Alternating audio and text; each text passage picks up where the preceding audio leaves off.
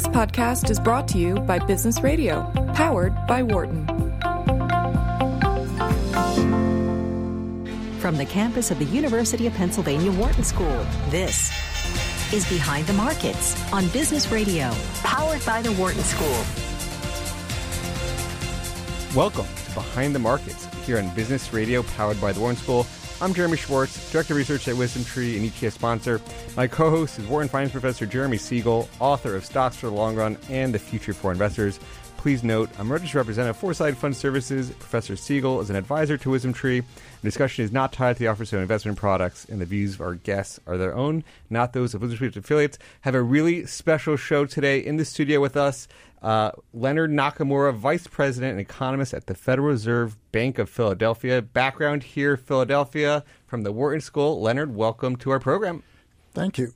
Uh, I have to say that when what I say here are going to be my views and not those of the Federal Reserve Bank of Philadelphia or the Federal Reserve System. Always our own opinions. Yeah. Uh, Professor, so it's uh, Friday, Employment f- Report Friday, but also day after the first uh, start of the Eagles season, which I know you were out last yeah, night, Yeah, I too. was there. Got got uh, got to bed, I think, at one thirty in the morning, but it was worth it uh, at the end. What was so eerie, it was um, so much – it was like a replay of, of course, that playoff game. Uh, you know, with the Falcons going downfield and then Ryan throwing to Jones in the end zone and missing with zero seconds. I, you know, it was unbelievable. It's like history repeats.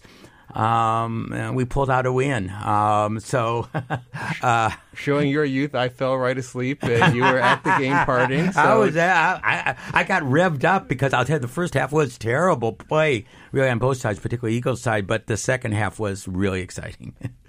Okay, back to our, uh, our our sort of topic du jour of the day, um, the employment report. Yeah. So, all right, I.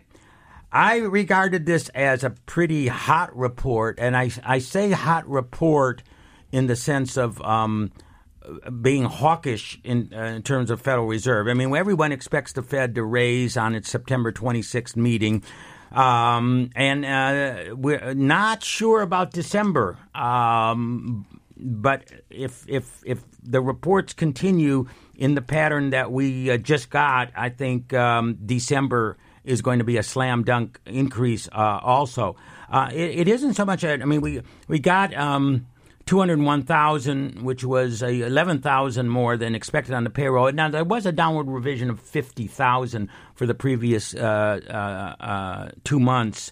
Um, so uh, um, that was true, but a lot of uh, the the details were were were were hawkish. Now the unemployment rate was expected to go down from three point nine um, to three point eight. It stayed at three point nine, but you have to understand that they round to the nearest tenth. It was actually three point eight five, and so it was just about there. Um, but I think what really d- is hit the market, you saw it in the bond rate immediately. The ten-year jumped about four or five basis points on this, and that was aver- average hourly, hourly uh, earnings um jumped by twice the expectation. It was expected to go up two-tenths. It was up four-tenths the year-over-year, two point nine. That's a new cyclical high. It revises the whole question of this uh, v- uh, very strong tightness in the labor market, putting inflationary uh, cost pressures on, which the Fed has to stand against. Uh, you know, also the um, underemployment rate, the so-called U six rate, Uh, did decline to a new cyclical low of, of seven point four percent. And remember, many economists re- uh, regarded that as a slack uh, in uh, the system that could absorb a low unemployment rate without causing pressures. But that slack is obviously rapidly um, uh, disappearing uh, in, in the system. Also, we, um, you know, disappointing.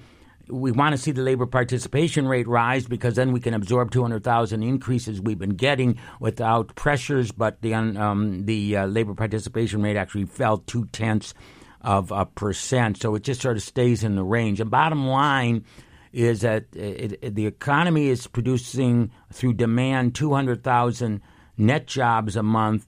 Demographics is supplying us with one hundred thousand, give or take. Uh, which means further tightening, further downward pressure on unemployment. Um, uh, which means the Fed, the Fed has to continue to ra- raise rates until they get that um, non-farm payroll down much closer to the demographic increases in the population. I mean, I would like uh, Leonard's uh, take on that, um, what you agree and disagree with. Well, I, I think um, one interesting thing is the fact that uh, we did have this reduction in fifty thousand uh, jobs from the previous two months. So even though we were a little off on, on the uh, this year's uh, this month's forecast, uh, overall where it was a slowing of um, the growth rate of employment from what we had been expecting. Um, so we're below two hundred thousand over the last three months.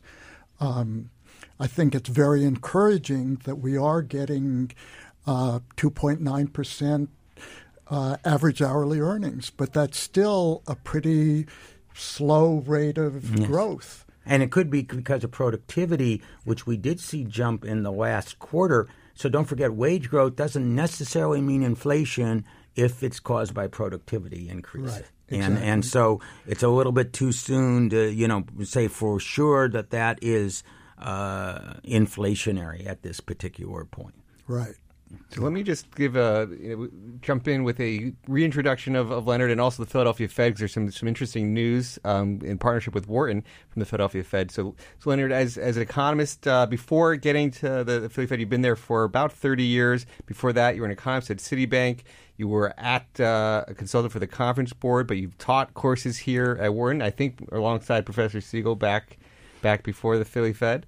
Um, So one of the updates, just briefly for people, you know, we've been doing a podcast from you know, our show, but the Wharton and the Federal Reserve Bank of Philadelphia have also now partnered to develop a new podcast series titled The Philadelphia Fed on Wharton Business Radio. And we're going to start seeing them. The first episode on this new partnership will be from today's conversation. So it's, uh, it's an exciting new development for the Philadelphia Fed to be partnering with Wharton. Yes, and we're very excited, and, and it's really great uh, that we have this new means of transparency to uh, talk with the public about.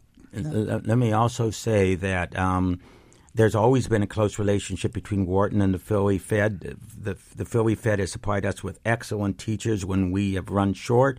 Uh, um, we've had many of our faculty, including myself, many, many years ago as a research scholar, Uh, to do sabbaticals and time at the Philly Fed. So this just continues, I think, a great partnership that we've had through the uh, through the decades, really. Absolutely. And we continue to have, um, you know, lots of conferences together. We have visiting scholars from Wharton and from the Penn Department, and it's it's really been great. It's exciting to have the podcast, and we'll we'll keep you guys coming on our program.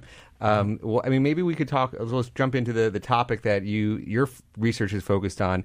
And Professor, we've talked about related. I, I knew you were going to be excited to talk to him because we've talked about are there mismeasurements in G D P that might get into this productivity? Productivity has been disappointing, but part of yeah. its measurement. And Leonard, your research has focused on G D P mismeasurement. Yeah, let me let me let me set that up because we spoke, as as you said, Jeremy, so many times on this show.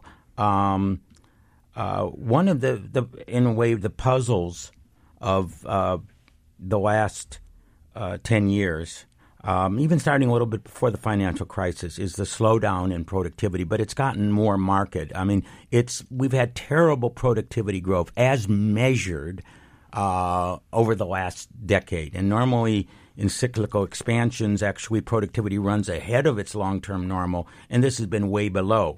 Um, also, by the way, this is not just a U S phenomenon. It's a global phenomenon um, in the developed world, uh, maybe even developing, but they have uh, many different factors, but in the developed world. And um, there's a lot of potential explanations for that, for this.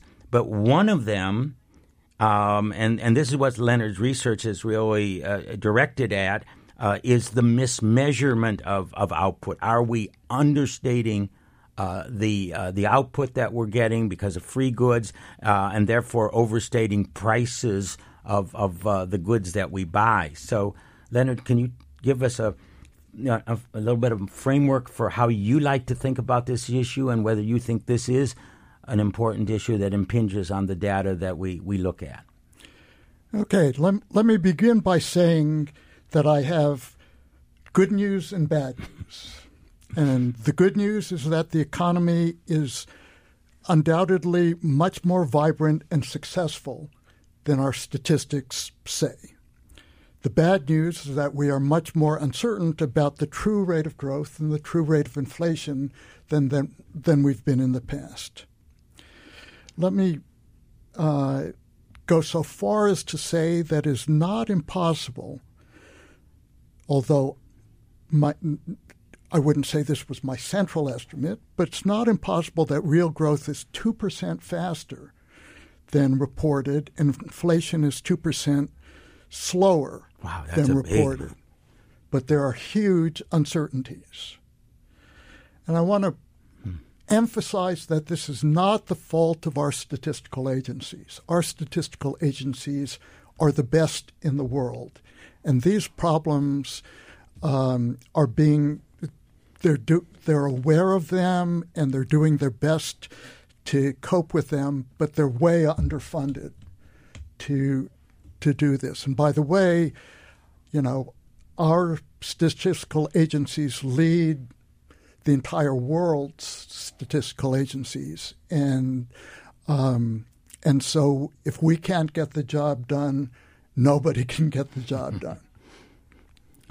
Uh, so the fact that this is occurring all over the world is not a surprise. Uh, everybody has the same problems. So let me start with free goods, right?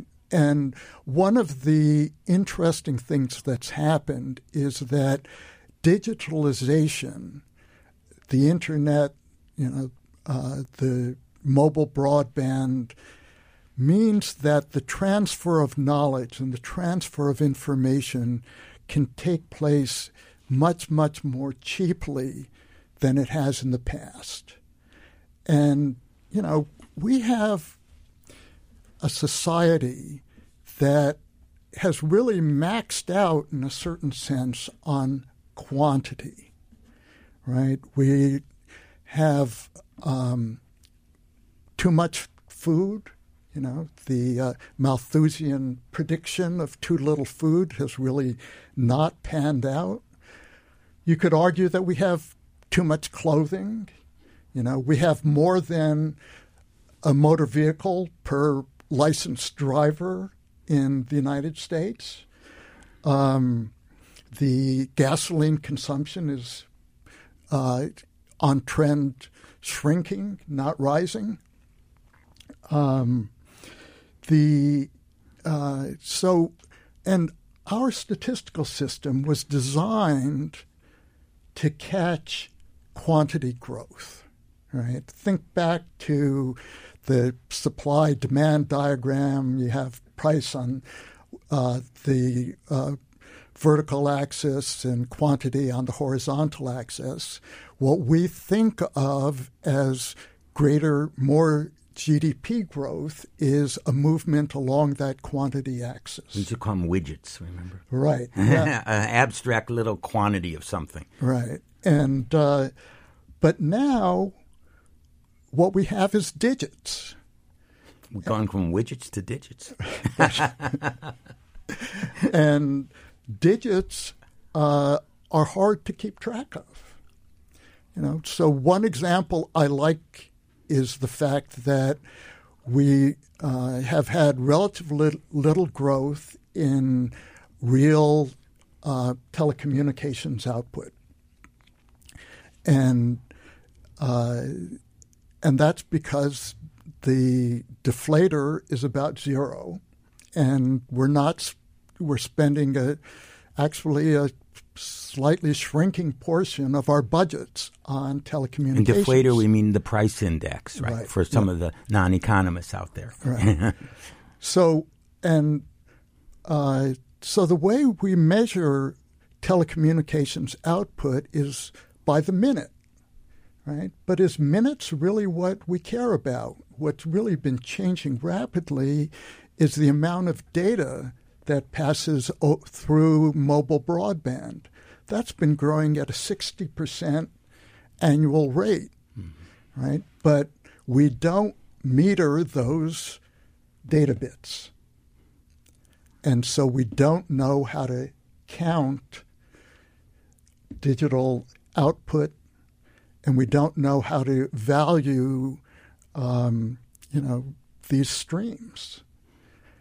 So w- what happens is that we get all kinds of free goods, different apps that you can put on your phone that don't cost you anything, like, let's say, Google Maps. I mean, I was just in Copenhagen for the first time. And, you know, if I wanted to get someplace, I could look at the bus map, but the bus map was nearly incomprehensible. But if I went onto Google Maps, it would tell me not just, um, you know, what what was the fastest bus to take, but, you know, exactly how to get there and how long it would take. And in English. And in English. Or any language you want. That's right. And but that's free. Now, how do we value that? All right. So we can't value the cost of the telecommunications.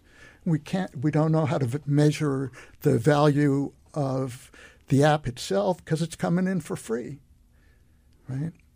And uh, digitalization is a process by which knowledge and information pass basically costlessly through the universe, right? Think of Wikipedia, hmm. right? So I was reading somewhere that uh, nine billion page downloads, uh, page views of Wikipedia a day,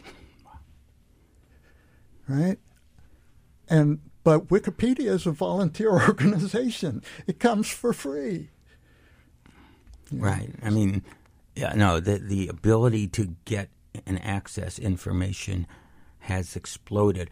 As you were talking, uh, Leonard, uh, I was thinking of other revolutions through history, uh, and and we can argue this is the deepest. I mean, you know, I, I think the Chinese in the second century invented paper.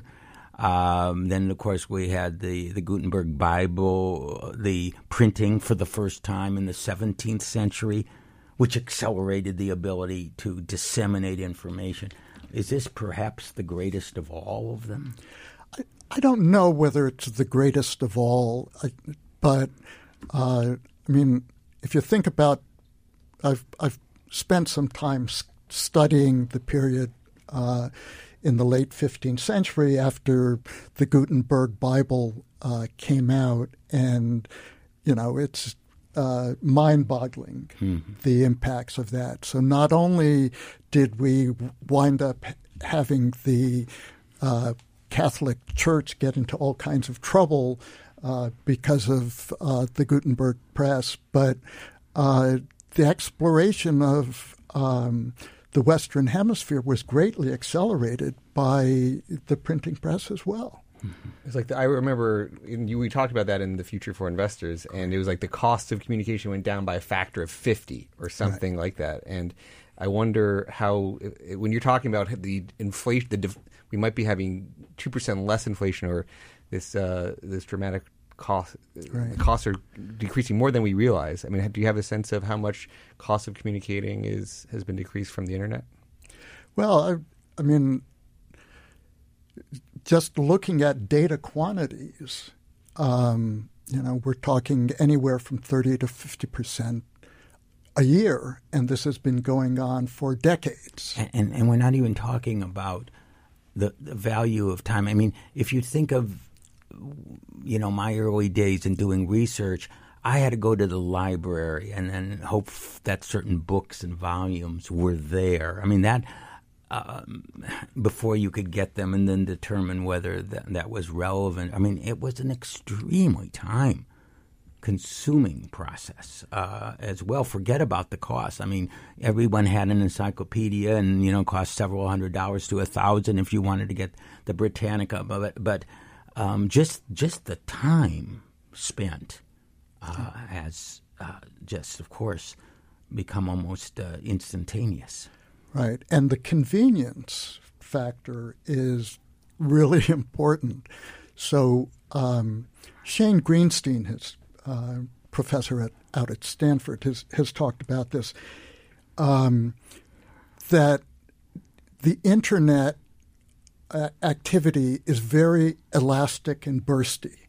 And what that means is that you can do it whenever you want at, and fit it into your schedule, right? So, um, you know, you're online at the drugstore, and you go onto the internet, and suddenly time that otherwise would be wasted becomes valuable, right? So there's a way in which the internet, as we now have it in this mobile form, permits us to expand time.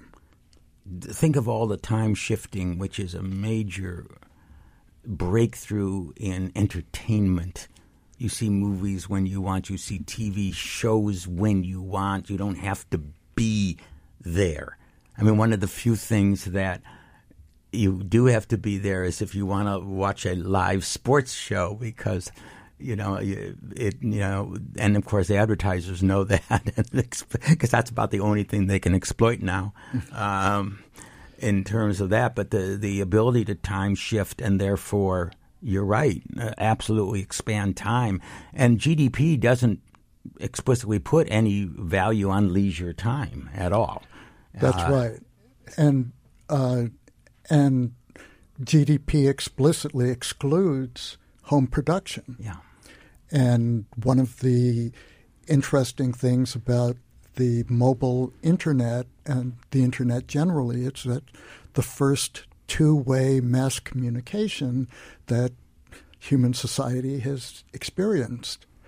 And by the way, we've been talking a lot about the positives of all this, but there are also lots of negatives. And that's one of the reasons that I say that we really don't know, don't have with great certainty the value of a lot of um, what we're producing. There's no gatekeepers to so much of the information that's produced, so you don't have that automatic feeling that is it is it true or not. Uh, we, everyone, of course, talks about the fake news. Uh, of course, on the entertainment side, you're not, you're not worried about that as as much. You can time shift it. Uh, but I, I, I'm very interested in the very beginning. Did, did I hear you right? This you, you say it could be. All this counting for free goods could be as much as two percent a year above what we now compute. And before you answer that, I just let me reintroduce our guest here. We're talking with Leonard Nakamura, of the Vice President of Research of Philadelphia Fed. Okay, so um, uh, I was told not, not to say okay when I start talking. So, yeah, that's and fine. That stopped me for a second here. Um, why could it be two percent? Let me give you just a tiny example. So we just said that mobile broadband communication uh, has been growing in data, as me- if we use data as the unit of quantity, has been growing about sixty percent a year, right? Mm. So that's about one percent of personal consumption expenditures.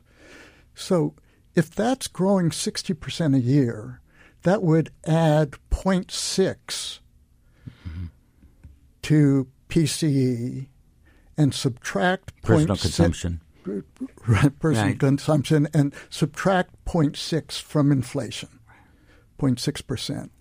So uh, and there are a bunch now. Uh, I don't think that data is the, necessarily the right quantity measure to be using there, but we don't really know what is, and um, And I could multiply that example uh, in many different ways. For example, uh, let's take the self-driving car.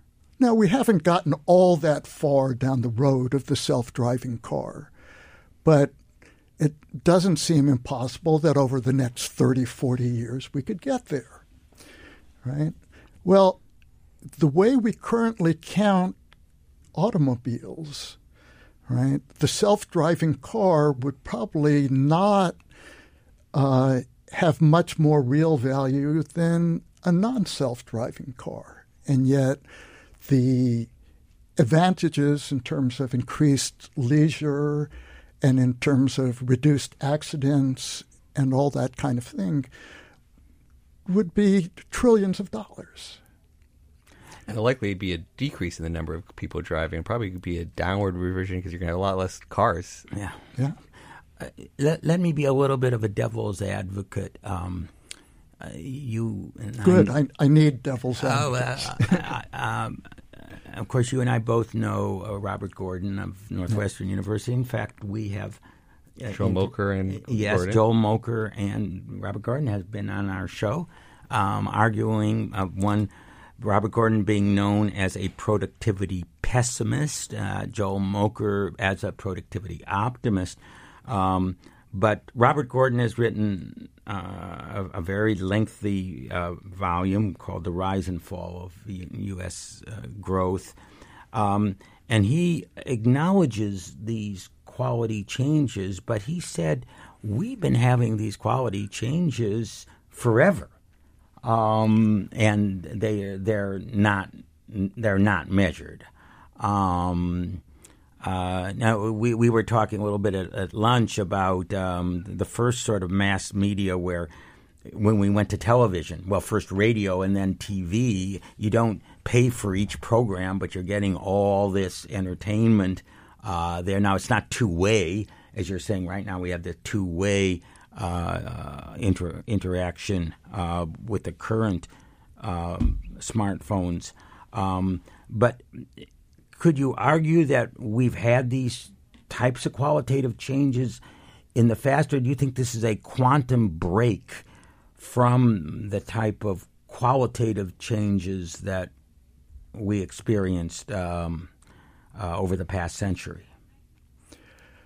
That's a really tough question. And my uh, and I'm trying to work on some answers to that as as we speak, but um, I have not gotten all that far. And and I would guess that even when uh, that particular set of papers is completed, we'll still have a lot of uncertainties. So, for example, you know. Bob Gordon likes to talk about how valuable indoor plumbing is. Mm-hmm. Yeah. And there's no question that indoor plumbing is tremendously valuable. And even today, people's willingness to pay for indoor plumbing is really quite high. So they, um, and it, uh, you know, water is provided by and large by governments. And it's, you know, sometimes it's metered, uh, but it's, uh, we pay much less than uh, consumers value it at. Uh, and that's, you know, people also talk about air as being a similar thing. And uh, so there are a lot of thorny issues to even think about this stuff. Yeah, let me just elaborate a little bit. But what we're talking about, remember, G D P is price times quantity. Um For something to have a non-zero price, it has to be scarce because if, if it's all if it can be free and anyone can pick up as much, there wouldn't be a price to it. So um, you have to realize when we when like when we teach Econ One, we have to make a big distinction between what we call wealth and welfare. Um, one values everything at the margin. And welfare takes what we call the total utility, total satisfaction. And, you know, we get t- tremendous satisfaction from having, um, you know, clean air, clean water. We pay very little for it. Um, So it doesn't get into G D P in any meaningful way, but it's extremely important. Let me just review um, for those people who might be joining us that we're we're one of the big disappointments in the official data is the very low productivity growth and G D P growth that we have experienced over the last ten years. Uh, not only in the United States, it's a worldwide phenomenon. One of the explanations, not the only one, but one of the explanations for it is we are mismeasuring. All the you know free output doesn't get a price, doesn't get into G D P, um, um, and we're talking about for, uh, that it, it, it's potentially possible that G D P is is growing up to two percent faster um, than um, we uh, we think it is now. Since it's growing at a little over two, this is almost a doubling of that. Now, I, I, Leonard is very careful of saying there's a huge uh, what we call standard error around this. So don't, you know, so it's, it's not necessarily, you know, a, a hard estimate by any means uh, on that. We talked about the free goods, and then at the break we we began to talk about other sources of mis- mismeasurement and um, uh, healthcare, which, as we all know, is becoming a bigger and bigger fraction of G D P on spending and government, and probably is destined to do that given the aging of the population into the future. Um, uh, Leonard, can you tell us about some of the measurement problems that we have in healthcare? Well, one very simple measurement problem is that doctors know more than they used to. They have uh, more knowledge. There's been a all kinds of research that's been done. There are all kinds of new medicines. There are all kinds of new diagnostic tools at their disposal. Um, but we basically consider an hour of a doctor's time as the same product as it was sixty years ago. So, um, you know, so if a doctor's uh, an hour of a doctor's time Become, has become more expensive, then uh, that's inflation. Right. Uh, and it's not so clear that it really is. Well, I understand we may that, be getting a lot more value. Correct me, that we talk about hospital nights as the output of the hospital, which is crazy because if you can, like, you know, you used to have knee surgery, you were in a week. Now laparoscopic surgery, you're in a day. Um, I mean, the in a way, the price has gone down, you know, like, you know, eighty, ninety percent, but that's not how it gets measured. Right. And the other thing is that the laparoscopic surgery is much, much less painful. The recovery time is much shorter for the patient. So the patient is all kinds of better off, and yet we don't know how to measure that as an improvement in output from the healthcare industry. And the result is, is that we think that healthcare um, is declining in terms of its productivity. And so we have all this research and knowledge explosion within the healthcare industry, and but that shows up as a credit. as a contraction of the production frontier, right? We're getting less out f- for our inputs, and it's all because we don't know how to measure output. And we're talking about uh, anywhere from a seventh to a fifth of the economy here, depending on how you count it all out.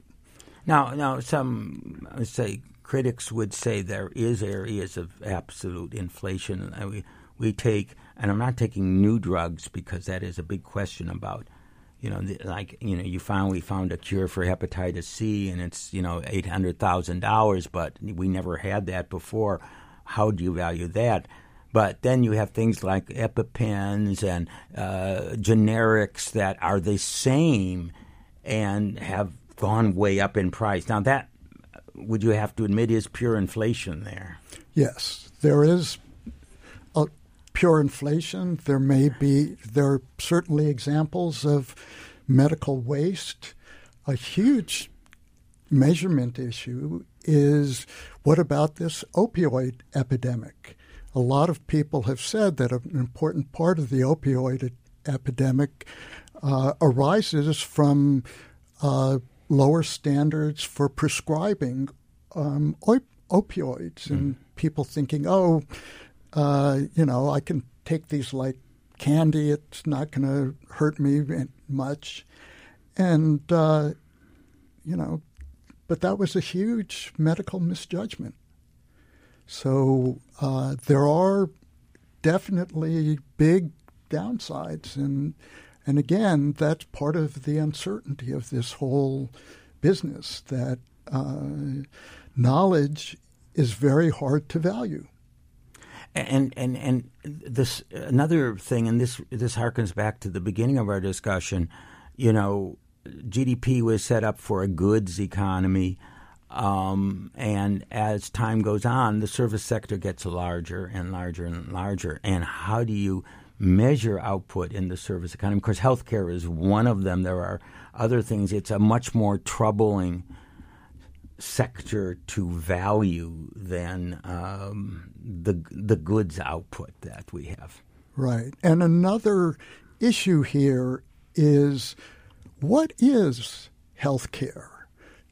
It's not like you go to the doctor to be entertained, to, to feel good. You go to the doctor basically to make you uh, improve your health. And that's an investment. It's not really a consumption good. And how do we, how should, how should we be thinking about that? Um, and how should we value that investment?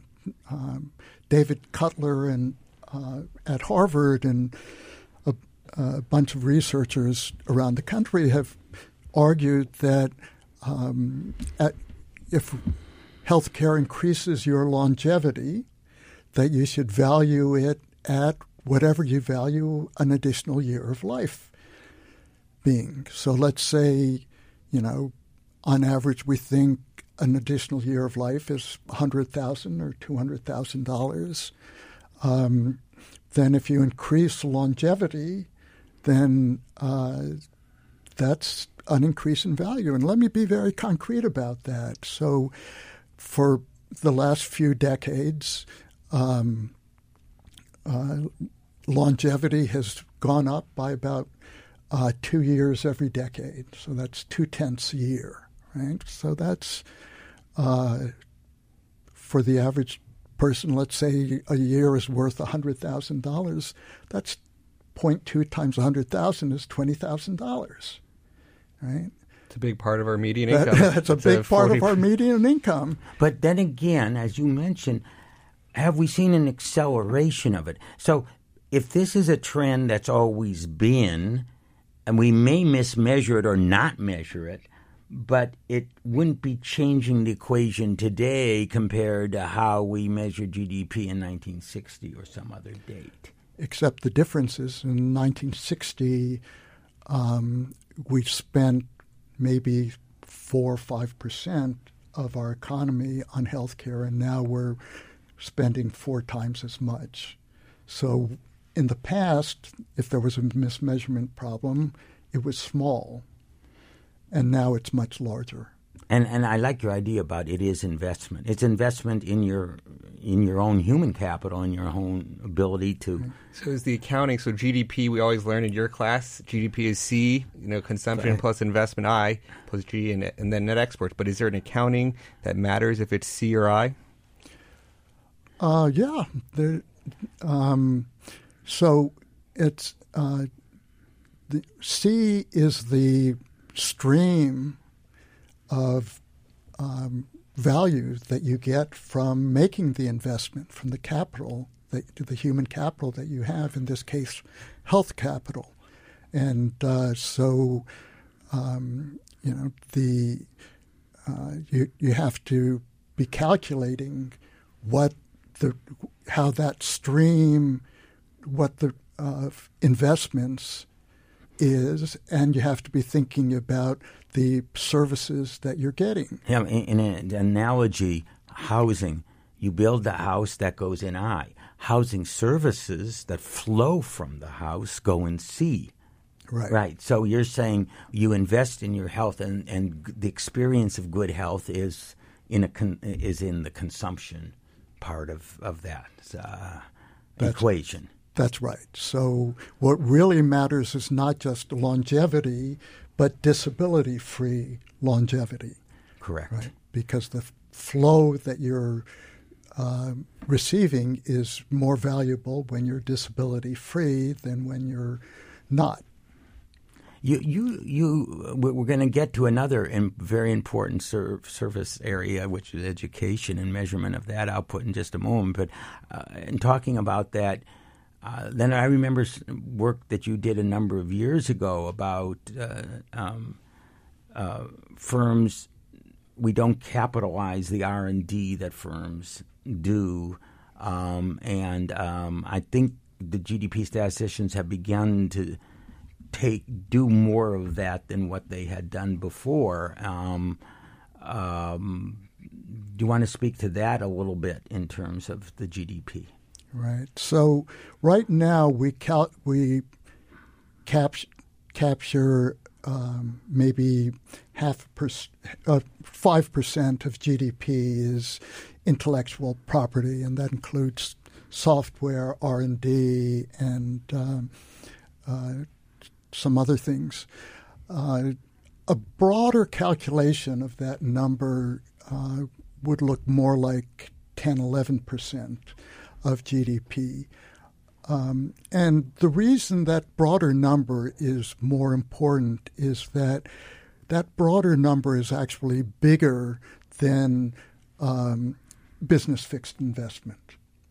So what businesses are investing most in is in change, in novelty, new knowledge, um, and can it be that we're investing a tenth of our resources into improving the economy, and the result is a really, really slow rate of growth of total factor productivity? Mm-hmm. That's really hard to swallow. And moreover, the incentives for innovation have become massively high-powered.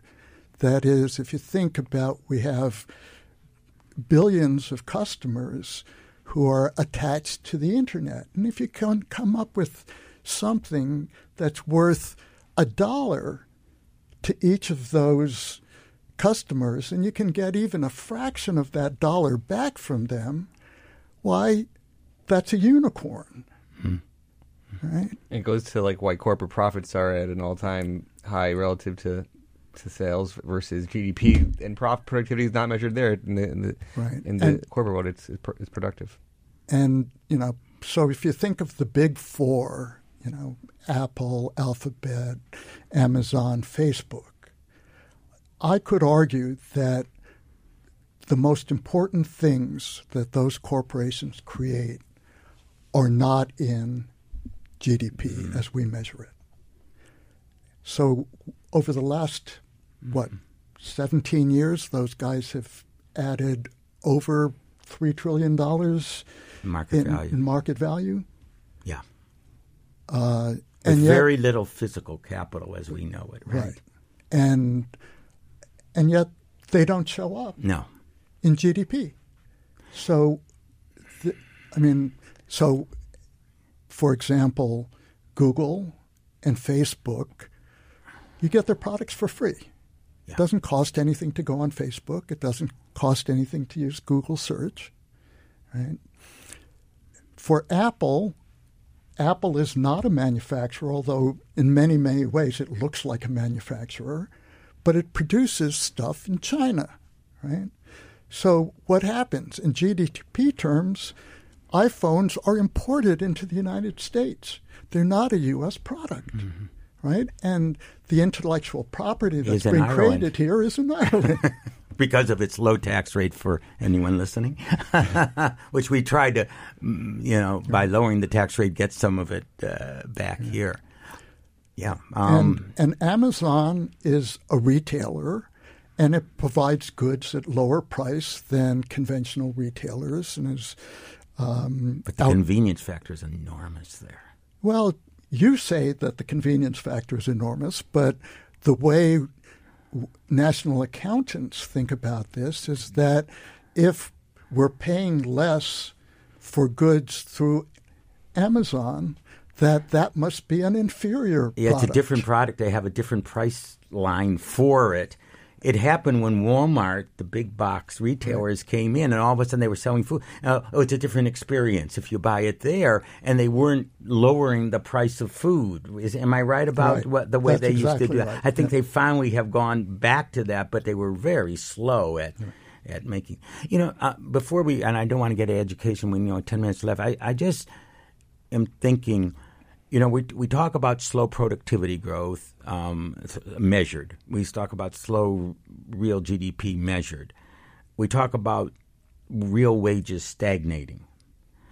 Um, but then when we take a look at consumer surveys, uh, you know, like the, the uh, Conference Board just came out with consumer confidence almost at an all-time high. I mean, it just is. Almost as, as at the top of the internet bubble of two thousand, and it's a record high. And and others, it isn't not, people don't feel like they're stagnating.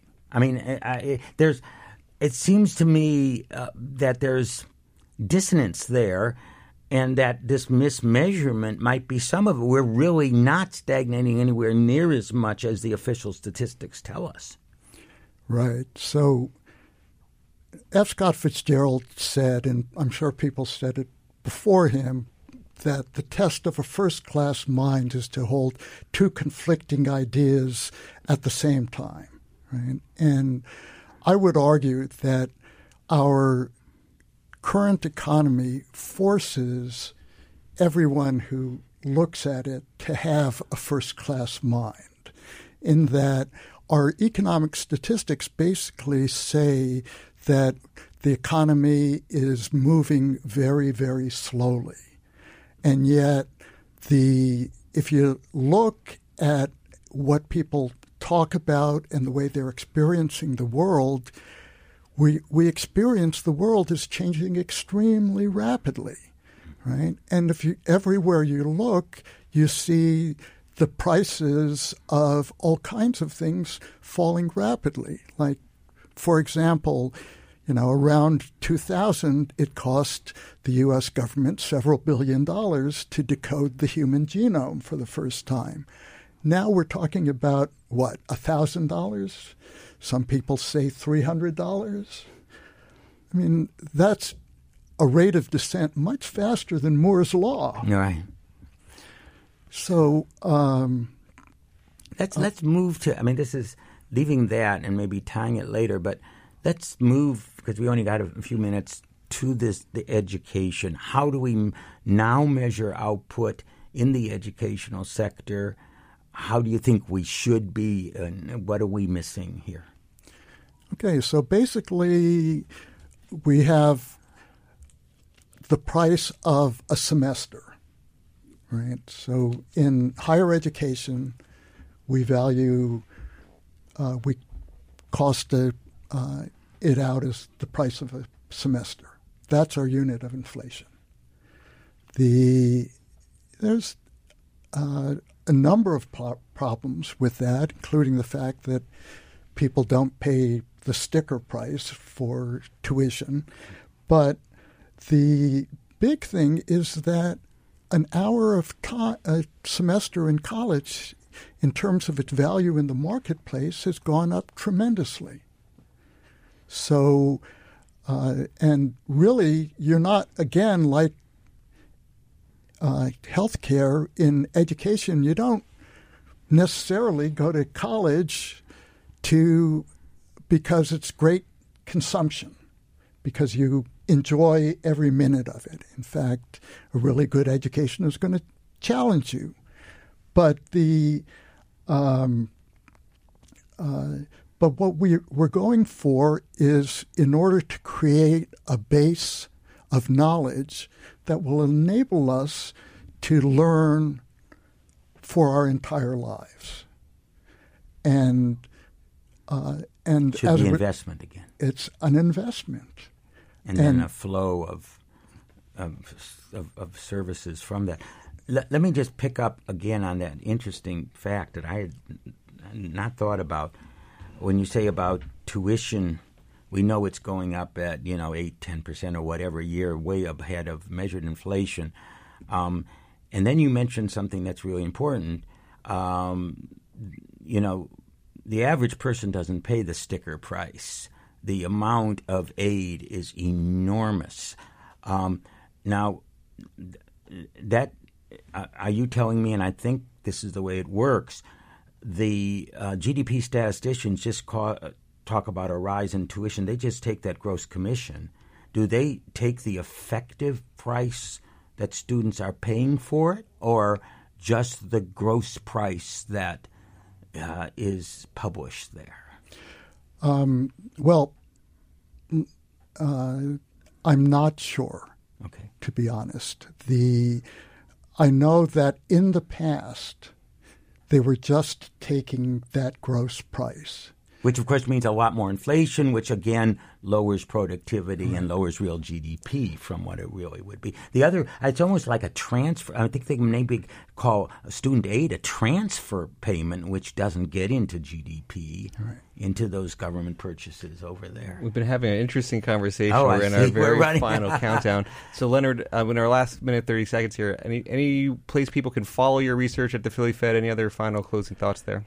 Um, well, I have a web page on the Philly Fed site, um, and my working papers and um, other publications show up there. Uh, and uh, I think in, in uh, I also do a lot of presentations at conferences and um, things like that. So if you Google me, you'll probably find find other. Uh, Can we web. find you on YouTube? Uh, I'm don't think I'm on YouTube. But we do know now the Philadelphia Fed will have their own podcast. Right. They're going to be replaying segments, original interviews that aired on Wharton Business Radio, starting today with his very first interview with economist Leonard Nakamura. Thank you for coming down to our studio, Leonard. Thank you for having me here. You've been listening to Behind the Markets on Sirius X M one thirty-two. Thanks to our producer, Patty Hall, our sound engineer, Daniel Bruno. You can also listen to us on our Behind the Markets podcast. Have a great week, everybody. For more insight from Business Radio, please visit business radio dot wharton dot u penn dot e d u.